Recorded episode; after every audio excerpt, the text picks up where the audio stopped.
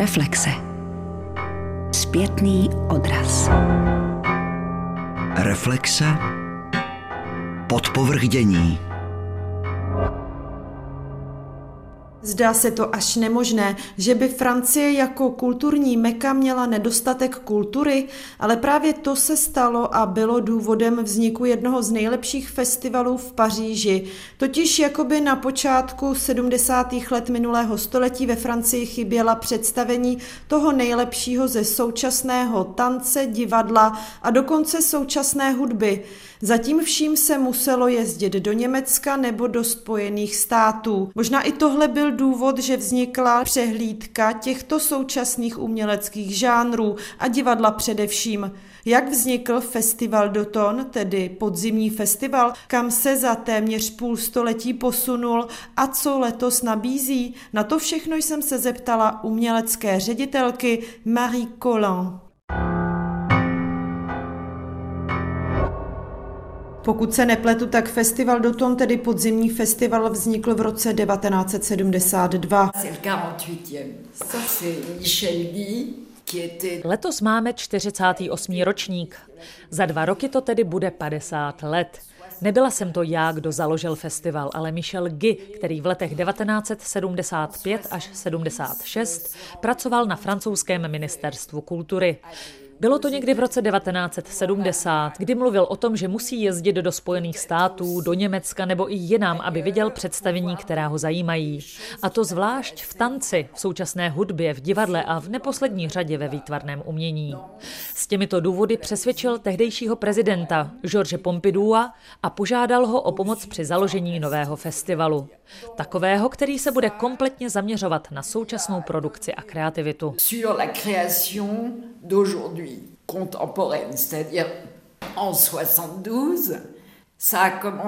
Vše začalo v roce 1972 za velice skromných podmínek. Původně měl festival 10 dní, postupně se ale rozrostl a dnes trvá skoro 4 měsíce. Mnohdy mluvíme i o takzvané podzimní sezóně. Když se ale podíváme na první ročníky v 70. letech, tak linii si zachováváme stejnou. Stejně tak duch festivalu se nemění. Ukázali jsme slavné umělce. Někteří z nich už bohužel zemřeli. Jiní byli méně známí a my jsme jim otevřeli dveře. A nakonec je tady i nejmladší generace umělkyň a umělců, kteří nebyli vůbec známí. Jde vlastně o takový programový mix umění velice známého, méně zavedeného, až po kreativce, které uvádíme i s jistým rizikem úspěchu či neúspěchu. A to je na programu právě to zajímavé. Jeune prometteur et puis prise de risque. Donc festival je navíc zajímavý i svým multižánrovým zaměřením. Program zahrnuje filmové projekce, výtvarné umění, divadlo i taneční představení a o to nám šlo už od začátku, i když festival se samozřejmě stále vyvíjí. Jinou zvláštností a unikátností jsou i místa, kde se festival představuje. Není to jen centrální Paříž. Ça s'est beaucoup développé. To má ale za sebou také velký vývoj, protože původně byl festival pouze v centrální Paříži a trvalo nám asi tak 15 let, než jsme mohli uskutečnit to, co jsme chtěli. Pokud se nám daří přivážet do Paříže umělce z druhého konce světa, chceme jejich umění představit většímu publiku a nejen tomu v centru. Podařilo se nám navázat spolupráci s diváky a institucemi v podstatě po celém regionu Île-de-France. Přibližně od roku 2000 takto spolupracujeme s 25 místy mimo centrální Paříž.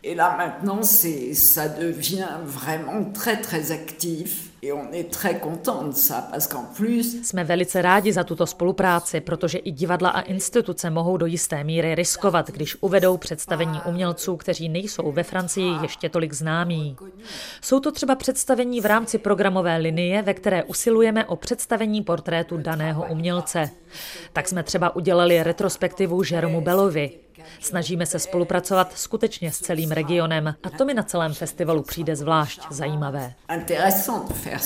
I pro divačky a diváky je určitě zajímavé vidět národní scény mimo centrum, ať už je to v Bobigny, Nanterre. Aubervilliers, Sergi-Pontoise a na dalších místech. Ano, festival je v celém regionu. Představení takových slavných umělců, jakým je třeba Romeo Castellucci, jsme tak mohli v minulých letech vidět na Předměstí v divadle MC 93 ve čtvrti Bobini. Jak vypadá tvorba programu takového festivalu? Je le fais pas toute seule parce que on n'a pas de théâtre au festival, donc ça veut dire. Nepřipravuji ho sama. Vycházíme z toho, že festival nemá vlastní divadlo, vlastní scénu, takže na každé představení, na každý projekt musíme mít souhlas divadla, ve kterém bude inscenace uváděná. Pro jednotlivá představení chceme mít více lokalit, na kterých mohou být uvedena. Hledáme tak partnery, kteří mohou finančně i produkčně takové představení zajistit. A do programu se samozřejmě promítá i jistá míra subjektivity. De subjectivité, je suis là pour ça. Et c'est aussi ce qui différencie, je pense, un peu le festival d'automne, c'est que to, co nás odlišuje od jiných festivalů, je už od počátku jistý druh vnuknutý jeho zakladatelem. Michel Guy měl totiž velice dobrý vkus, zajímal se o novinky i neobvyklé umění, o nové umělecké rukopisy, o scénografii, divadlo i muzikál.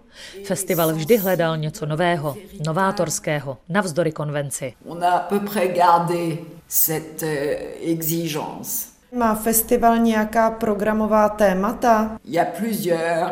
Cette année, par exemple, il y a tout un volet assez important sur la performance. Má jich více. Letos se zaměřujeme na performance.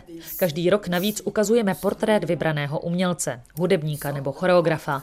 Letos je jim choreograf Merce Cunningham nebo La Ribot, což je taková královna performance, které jsme uspořádali velkou retrospektivu. Nebojím se říct, že právě tento portrét je jedním z velkých úspěchů letošního ročníku. Je to jedna ze šťastných náhod, že se nám podařilo ji do programu zařadit. Co se hudby týče, oslovili jsme i kanadského skladatele Clauda Viviera. Et puis côté musique, on poursuit le portrait Claude Vivier. Donc c'est pas vraiment des thématiques, c'est des constructions de programmes. Nejde tedy v pravém smyslu slova o téma, ale spíše o programové okruhy. Někdy se jednalo o choreografické okruhy nebo více politické a diplomatické zaměření. Tím je letos třeba projekt věnovaný čínsko-francouzské spolupráci. Náš program se za rok zaměří více na Afriku. V minulosti to bylo Japonsko nebo Indie. On a fait beaucoup de programmes de la sorte. Japon aussi. Ça c'était l'année dernière. Například v hudbě se letos věnujete netolik známé kanadské současné hudbě. Tím je zmiňovaný Claude Vivier. Bien sûr, c'est un compositeur tout à fait original, extraordinaire. Ano, je to skladatel naprosto zajímavý a originální, který už bohužel zemřel. Je to ale třeba i příprava programu a práce Josefin Markovic, která se snaží dostat festival i mimo Francii, jako třeba do Německa nebo do Rakouska. Tento rok budou některé koncerty uváděné třeba i v Berlíně. Při takové velké produkci, ve které je spousta hudebníků, ale třeba i herců, je potřeba představení uvést na více místech. Je to velká koprodukční spolupráce, něco jako výroba šatů od couture. Donc tout ça doit se coudre. C'est de la haute couture, je peux vous dire. Může podle vás festival vytvářet vkus a formovat náročnější publikum? Ça je sais pas, mais ce qu'on essaie de faire, c'est évidemment de faire rencontrer public et œuvre. Tak to vám nedokážu říct. My se snažíme publiku přiblížit umělecké dílo. Od počátku ukazujeme to, co vychází z vkusu umělců. Mnoho z nich mi řeklo, že bylo už od mládí ovlivněno nějakým představením, které viděli v rámci festivalu d'Automne. A na to jsme samozřejmě moc hrdí.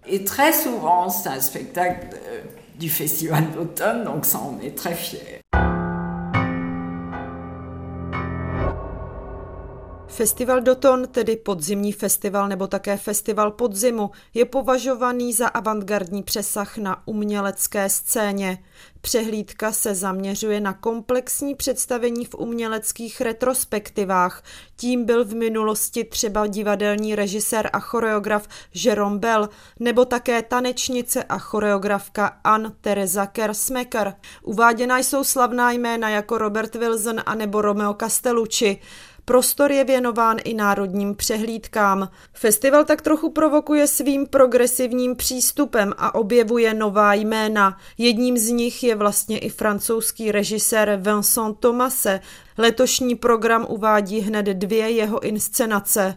Rozhovor jsme vedli na východním předměstí Paříže v Saint-Mandé. Julien Prévieux, laureát ceny Marcela Duchampa, která je udílena mladým umělkyním a umělcům, kteří působí ve Francii a mají mezinárodní přesah, si hledal po škole práci.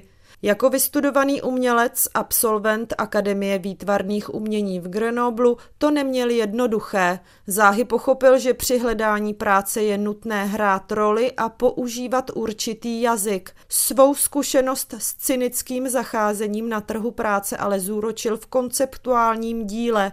Místo motivačních dopisů začal psát nemotivační dopisy a žádat zaměstnance z takzvaných lidských zdrojů, aby ho pro boha hlavně nezaměstnali.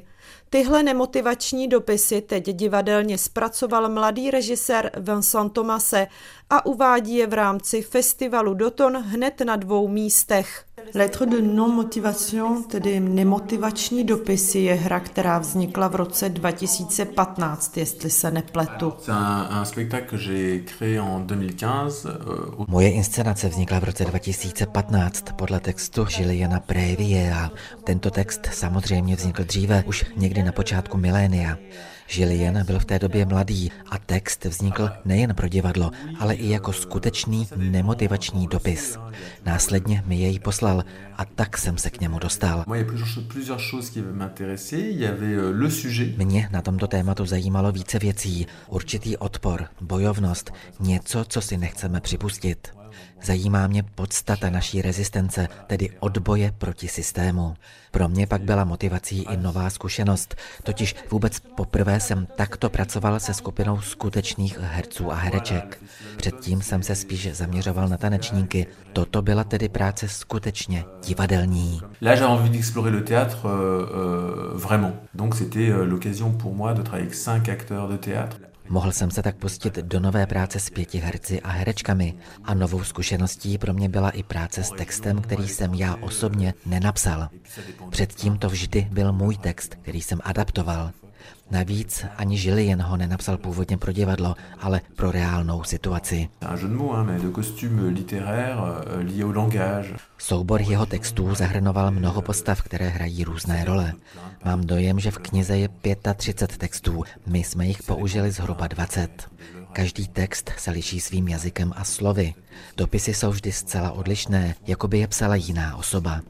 Divadelně tak neadaptují jeden text, ale hned několik rukopisů Juliana Prévieux, pokaždé odlišným jazykem. To mě na tom zajímalo. Proč je podle vás otázka jazyka a používání slov tolik důležitá? Text je postaven na demotivačním přístupu. Ukazuje, jak je člověk demotivován k nabízené práci. V podstatě se kompletně straní toho, jak máme být motivováni k nabízené práci. Text je někdy velmi poetický, jindy dost agresivní. Ne vždy se tak drží samotného vyznění motivačního dopisu. Jindy ale zase může být velice seriózní, jako by to skutečně byl motivační dopis v obrácené podobě. Scéna připomíná arénu, publikum je ve hře. Byl to, předpokládám, záměr. V původním stvárnění z roku 2015 jsme používali jistou formu arény. Teď jsme to chtěli pojmout víc intimně a v menším prostoru. Chtěli jsme se vyvarovat všech rušivých elementů, proto je úplně malinkatá. Scéna je obklopena publikem, herci jsou uvnitř, skutečně jako v aréně. Publikum je součástí hry, lidé jsou integrováni do představení. Herci s nimi mohou během inscenace mluvit, dochází k interakci. Motivační dopisy a hledání práce je něco, co se týká všech. Vycházel jste třeba i z vlastních zkušeností?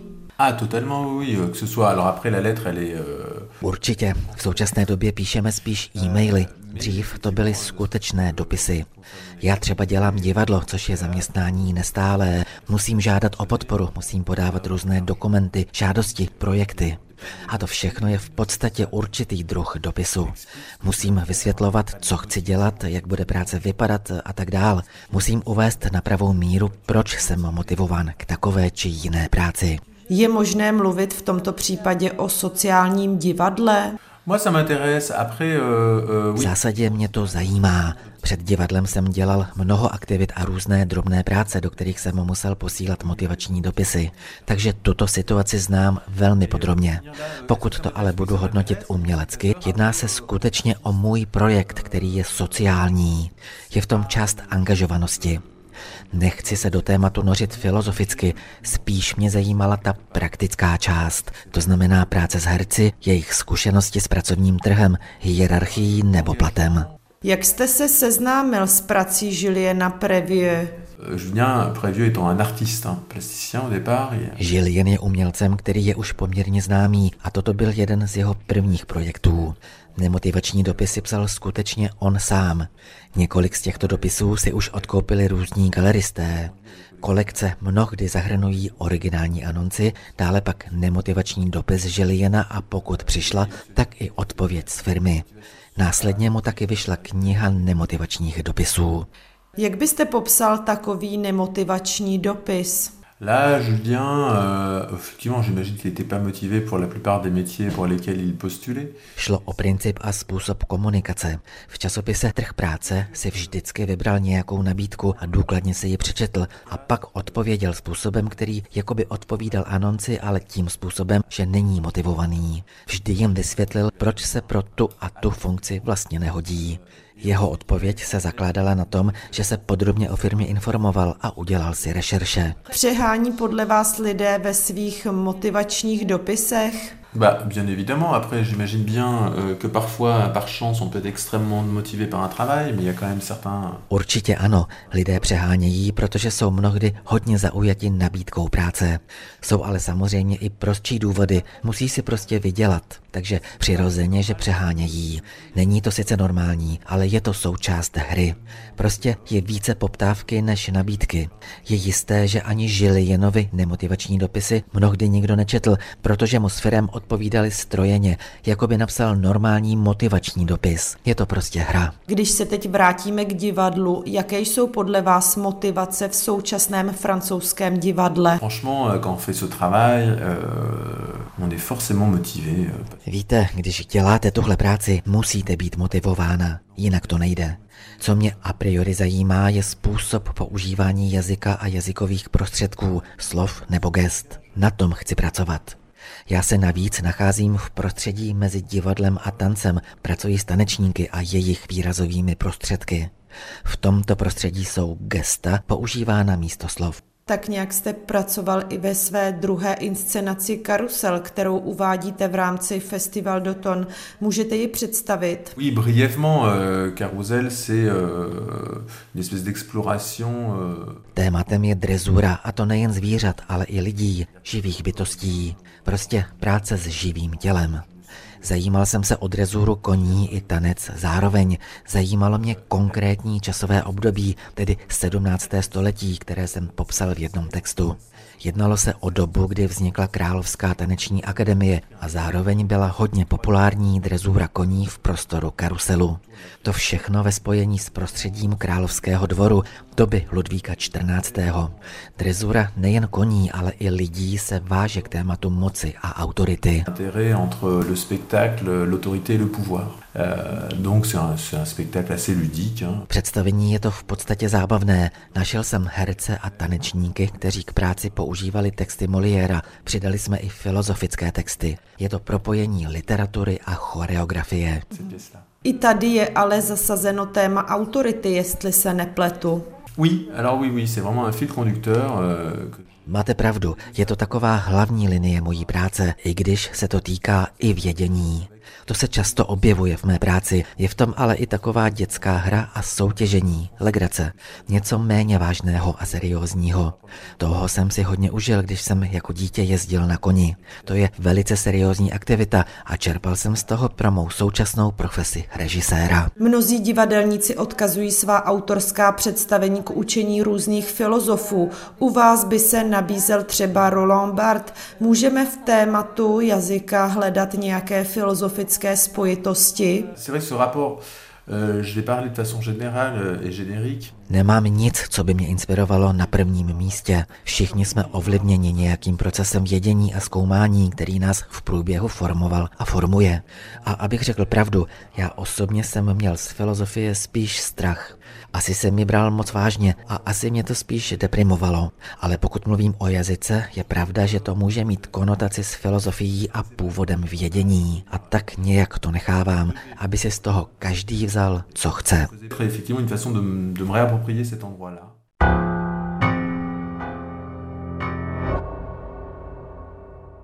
Festival d'Automne letos zařadil do svého programu i komponovaný večer Radio Live, který vychází z projektu původně vytvořeného pro Radio France. Nápad točit dokumentární pořad pro Radio France přišel přibližně před 10 lety. Redaktorky Aurélie Charon a Caroline Gillet točily rozhovory po celém světě s mladými lidmi, kterých se ptali na jejich dojmy a představy současného světa. Většinou se jednalo o mladé aktivisty třeba z Gazy, Sarajeva nebo Dakaru. Novinářkám se nakonec podařilo projekt rozšířit a tak vznikl komponovaný večer pro divadlo. Jak inscenace vypadá, to mi vysvětlila autorka a novinářka Aurélie Charon. Je těžké definovat toto představení. My často mluvíme o radiopředstavení nebo takzvaném trojrozměrném rádiu. Ale ve své podstatě jsme s Caroline Gillet chtěli rozšířit zvukové možnosti rozhlasu. Obě dvě pracujeme v Radio France. Víc než 10 let. Jedna na stanici France Inter, druhá na France Culture. A právě spolu jsme začali dělat seriál rozhovorů s mladými lidmi z celého světa. Po několika letech nás ale trochu frustrovalo, že my cestujeme a oni ne. Navíc se mladí lidé třeba z Teheránu, Istanbulu, Bejrútu nebo Dakaru nikdy nemohou vidět s ostatními. Tak nás napadlo, že by se mohli sejít v jednu chvíli na jednom místě, na jedné scéně. Své životní příběhy si tak mohou sdělit nejen mezi sebou, ale mohou je představit i publiku v sále. Začátky tedy byly hodně intuitivní. Vůbec nás nenapadlo, že děláme nějakým způsobem divadelní představení. Donc c'est vraiment parti de l'envie de se dire on va les réunir au même endroit, au même moment, sur une scène, devant un public et ils vont pouvoir échanger, raconter leurs histoires et se rencontrer. Et donc c'est parti un peu intuitivement comme ça. Au début, on s'est pas du tout dit on va faire du théâtre. Po 5-6 letech jsme se ale rozhodli, že setkání před publikem musí mít nějakou formu. Následně jsme se domluvili s ilustrátorkou Amélie Bonin, která je s námi ve stejnou dobu na pódiu a celou scénu doplňuje interaktivním obrazem na velkém plátně. Pouští videa, postuje fotky a kreslí. My celou scénu tak nějak dirigujeme. Na pódium zveme různé lidi z různých zemí, kteří vlastně moc neví, co se bude dít. Známe se se všemi velmi dobře, ale pokaždé je scéna a vyprávění jiné. A i oni jsou překvapení. S představením nám samozřejmě velmi pomáhají. Předem si třeba připraví video nebo donesou fotky, ale na druhou stranu my je vedeme, klademe otázky a zajímají nás jejich reakce a interakce. Ils sont 3-4 à chaque fois par Radio Live à raconter leurs histoires. C'est des jeunes gens qui ont entre 20 et 30 ans et qui sont engagés. Vždy jsou to 3 až 4 různí lidé mezi 20 a 30. Většinou se angažují ve společenském nebo politickém dění své země, nebo jsou i jinak aktivní ve společnosti nebo umění. Ale jsou to i ti, kteří se rozhodli žít podle sebe a třeba i trochu jinak. Takoví, kteří jsou jistými hybateli ve společnosti svých zemí. Des gens qui sont en train un peu de bouger les lignes dans leur pays à chaque fois. Své hosty znáte už dlouho, jejich životy se ale určitě mění. Není to někdy překvapující? C'est sûr que eux ils répondront jamais exactement la même chose parce que de toute façon ils sont pas exactement les mêmes personnes qu'il y a un an ou parce que c'est aussi un âge entre 20 et 30 ans où on avance beaucoup. Nestalo se nám ještě, aby odpověděli stejně. Ne vždy ale zveme ty stejné lidi. Navíc mladí se mezi 20 a 30 lety proměňují, kladou si více otázek a mění své názory. Jedním z hostů je Amir, který pochází z Gazy a spolupracuje s námi už 6 let. Často se představení účastní, dnes už bydlí 5 let v Paříži. Takže třeba jeho postoje budou jiné než před 6 lety, kdy ještě žil v Gaze. Il est arrivé de Gaza, il était jamais sorti de Gaza, c'est sûr qu'il pense pas exactement la même chose aujourd'hui qu'il y a 5 ans. Je pense qu'il y a une quarantaine ou une cinquantaine de jeunes qui ont déjà participé parce qu'on a fait 60 radio live à peu près. Myslím si, že na projektu Radio Live spolupracovalo do té doby něco mezi 40 až 50 mladými lidmi. Naši hosté se někdy opakují, protože jsme za 6 let měli kolem 60 představení. A to nejen ve Francii, ale i v zahraničí. To znamená i ve státech, ze kterých pocházejí. Často se stává, že nám někdo doporučí svého kamaráda, ale jinak máme asi tak 15 stálých, takových top účastníků a účastnic. Ani ti ale spolu nikdy nejsou dvakrát na jevišti. Kombinace účastníků se pokaždé mění.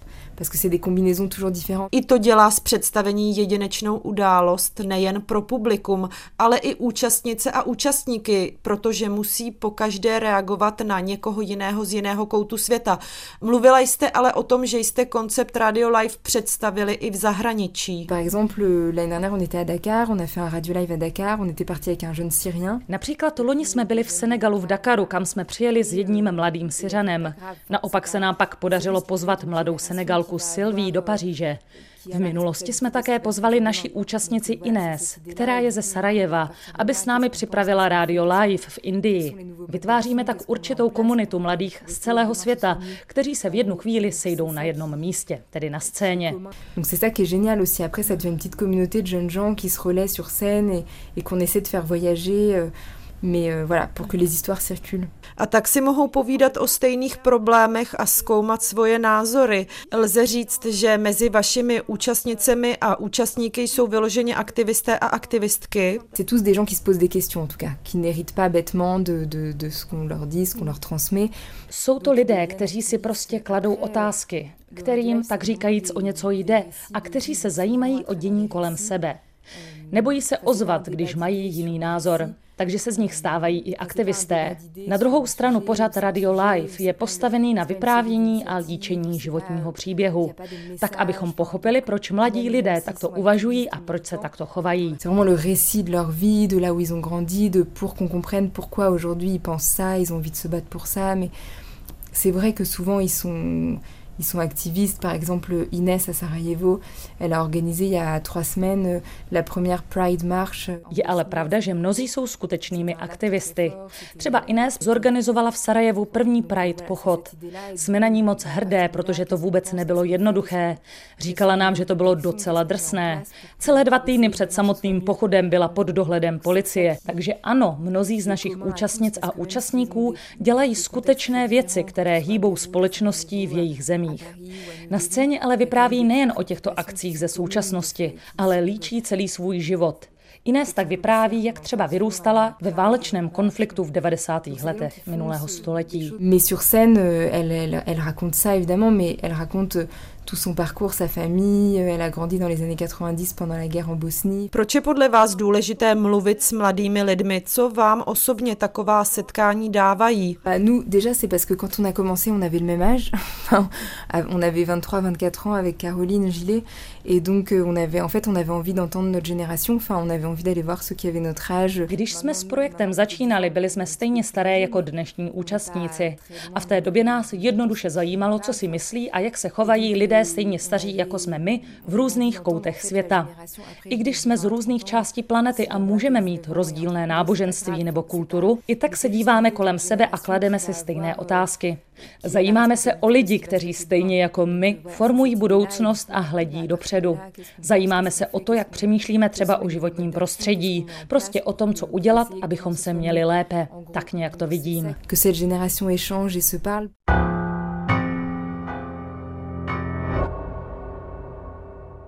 V Paříži najdeme více než 130 divadel, to jí dělá skutečně divadelní velmocí. Představení nejrůznějších druhů jsou ale mnohdy soustředěna do vnitřního centrálního města. S rozrůstající aglomerací, v níž v současnosti žijí 2/3 obyvatelstva Paříže, je i poptávka po přesunutí kulturního života mimo centrum nebo na nové nonkonformní scény. Takovým je třeba i prostor 13e Art, kde se v současnosti uvádí nejnovější představení Roberta Wilsona, adaptace Kiplingovy knihy džunglí. Avantgardní americký režisér Robert Wilson má v Paříži své publikum a často a zvlášť v Théâtre de la Ville prezentuje svoji práci. Letošní uvedení je ale trochu jiné. Publikum se mělo rozšířit i o děti a mladé diváky. Právě takový prostor naskytla adaptace Kiplingovy knihy džunglí, kterou režisér připravil společně s hudebnicemi a sestrami vystupujícími pod názvem CocoRosie. Představení je plné živé hudby, zpěvu, pop dekorací, kostýmů i hry barev a světel. Hraje se v prostorech zvaných 13e Art v bývalém kině ve 13. pařížském obvodu. Tyto prostory divadlo Théâtre de la Ville provizorně používá místo své historické budovy, která se momentálně rekonstruuje. Tam jsem také po představení mluvila s 2 představitelkami postav z říše zvířat. Olgou Muak, která hraje a zpívá v roli pantera, a Ohor Dion, která stvárnila roli vypravěčky a taky slonice. Jaký vy osobně máte vztah k takovému dílu, jakým je kniha džunglí? Co vás Ohor první napadne, když se o něm mluví? První, co mě napadne, je samozřejmě Walt Disney. Měla jsem dojem, že je známé jen toto provedení. A přitom Kiplingova kniha džunglí má tolik rovin vyprávění. Takže když jsem si knihu znovu přečetla, došlo mi, jak je plná dalších příběhů. Kipling v díle popisuje život zvířat i džungli samotnou. Není to jen Mauglí a jeho dějová linka. A to mě pohltilo. Tento text nám má hodně co říct, a zvlášť v dnešní době. V knize se mluví o životním prostředí, o přírodě a vzájemném vztahu lidských bytostí. A vás, Olgo? Je pravda, že odkaz na Disneyho stvárnění je silný. A přitom je Kiplingova předloha tak bohatá. Za 1 hodinu a 20 minut to nemůžeme celé pojmout a ukázat a souvislost s dnešní dobou je velmi trefná. Mluví se tam i o určité izolaci, jinakosti, odpoutanosti. Líbí se mi část, která ukazuje roční období v souvislosti s dospíváním. Kipling nám navíc ukazuje veškerou mytologii zvířat. To mi přijde skutečně nádherné. Pro dětské publikum je to takový dárek, hodně malebný a edukativní.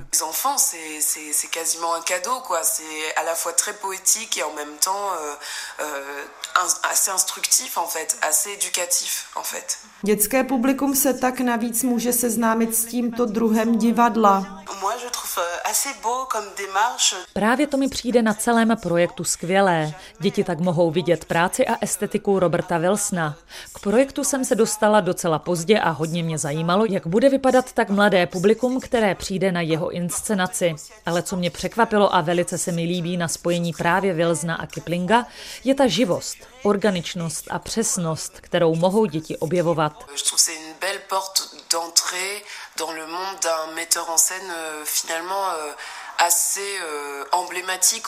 Otevírají se jim dveře do světa ikonického režiséra a mohou se tak seznámit s jeho prací. Nejen pro publikum, ale i pro herce a zpěváky je Robert Wilson emblematickým tvůrcem, takže i pro nás je zážitek pracovat na projektu s unikátní estetikou tvůrce, který se ve Francii objevil už v 70. letech minulého století. Byl to revoluční přístup, takže pokud se děti mohou seznámit s jeho prací už v těchto letech, je to skvělé. A navíc prostřednictvím takového textu, jakým je kniha džunglí.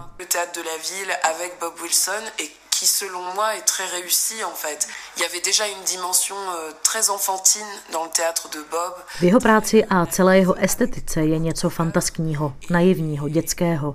Scéna je hodně barevná, kostýmy jsou hravé, celé je to v popovém stylu. Asi bych to nazvala takovou ideální a perfektní svatbou. Děti v publiku a Wilsonův hravý a barevný přístup na jevišti. Tak toto vnímá publikum. Jak ale představení a práci s Robertem Wilsonem vnímáte vy? vy, herečky a zpěvačky. Jak se vám Aurore s ním pracovalo?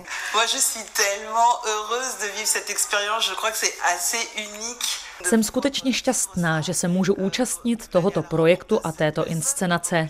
Myslím, že pro herečku je to jedinečná příležitost být v takovém představení, poznat práce Roberta Wilsona, být součástí jeho divadelní estetiky. Popravdě já jsem vždycky obdivovala jeho práci, už když jsem studovala. A o takové spolupráci jsem jen snila. Z profesního hlediska jsem si uvědomila své limity vyjádření a práce na jevišti. Víc vnímám světla, hudbu, zpěv, pohyb těla. Takové propojení je pro herečku neuvěřitelná zkušenost. A pro vás, Olgo, jaké bylo vedení Roberta Wilsona? Už při zkouškách jsem měla dojem, že to skutečně žiju. Jakoby docházelo k naprostému propojení všech složek, které jsou na jevišti. Pro nás herečky je to unikátní příležitost. Na Wilsonově práci je vidět, že ji skutečně miluje a je jí oddaný. A navíc Robert Wilson je k nám hercům velice ohleduplný a toho taky dělá velkým režisérem. Má jasnou představu, prostě ví, co od nás chce. Na scéně tak má všechno své přesné rozřazení, svou přesnou funkci.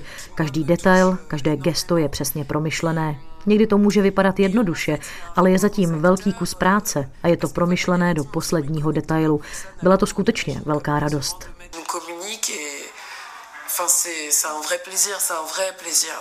Na konkurs do této inscenace přišlo na 2000 zájemců a zájemkyň. Teď je vás na jevišti 9, to je velký úspěch. Nikdy ale nevíš, co zafunguje a podle čeho tě vyberou. Já jsem se už před 2 lety hlásila do jeho předchozího projektu a nevybrali mě, takže opravdu nevím, co zafungovalo. U něj hraje roli tolik elementů a detailů.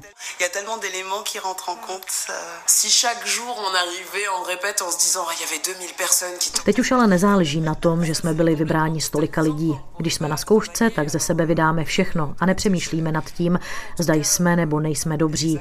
Vzpomínám si, že když jsem byla na konkurzu, který byl otevřený, tak tam byli talentovaní skutečně všichni. Ale mohlo to být třeba nějaké gesto, drobný úsměv, který se Robertovi Wilsonovi líbil a který zafungoval. Hodně důležitou složkou celého představení je hudba Bianky a Sierry Casadiových, sester vystupujících pod názvem CocoRosie. Jak vy vnímáte jejich hudbu v inscenaci Kniha džunglí? Mně se jejich hudba hodně líbí, ale připouštím, že jsem ji objevila docela pozdě. Vlastně ani při konkurzu jsem ji ještě neznala, ale hned se mi to zalíbilo. Při zkouškách nás naučili, jak máme pracovat s hlasem. Jakoby hlas byl nějaké nářadí, které vydává zvuky, skřeky. Jakoby to bylo v nějakém animovaném filmu. To se mi hodně líbí a do představení se to hodí. Hudebnice si dělali legraci se slovy a s texty. Nechali nám také hodně prostoru, abychom se vyjádřili, abychom se v roli cítili dobře. A jak se vám, Olgo, s CocoRosie spolupracovalo? Představení je to hodně komplexní, je to takový koktejl. První dojem byl, že musím být maximálně soustředěná, abych byla na správně osvětleném místě, abych mrkla ve chvíli, kdy mám. Navíc s hudbou CocoRosie, která nám skutečně dala volnost. Kapela skládala přímo pro nás. Je v tom cítit hodně osobní přístup a pro nás je to takový dárek.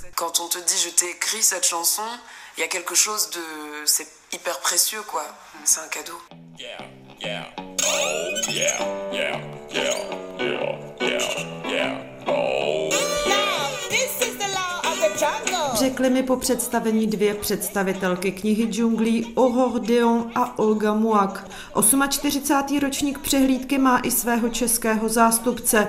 V listopadu se představí Pražské divadlo Archa s inscenací Obyčejní lidé. A to hned na 2 místech v centru Paříže, to bude v divadle Théâtre des Abbesses, a pak i na předměstí na Národní divadelní scéně v Sergi-Pontoise.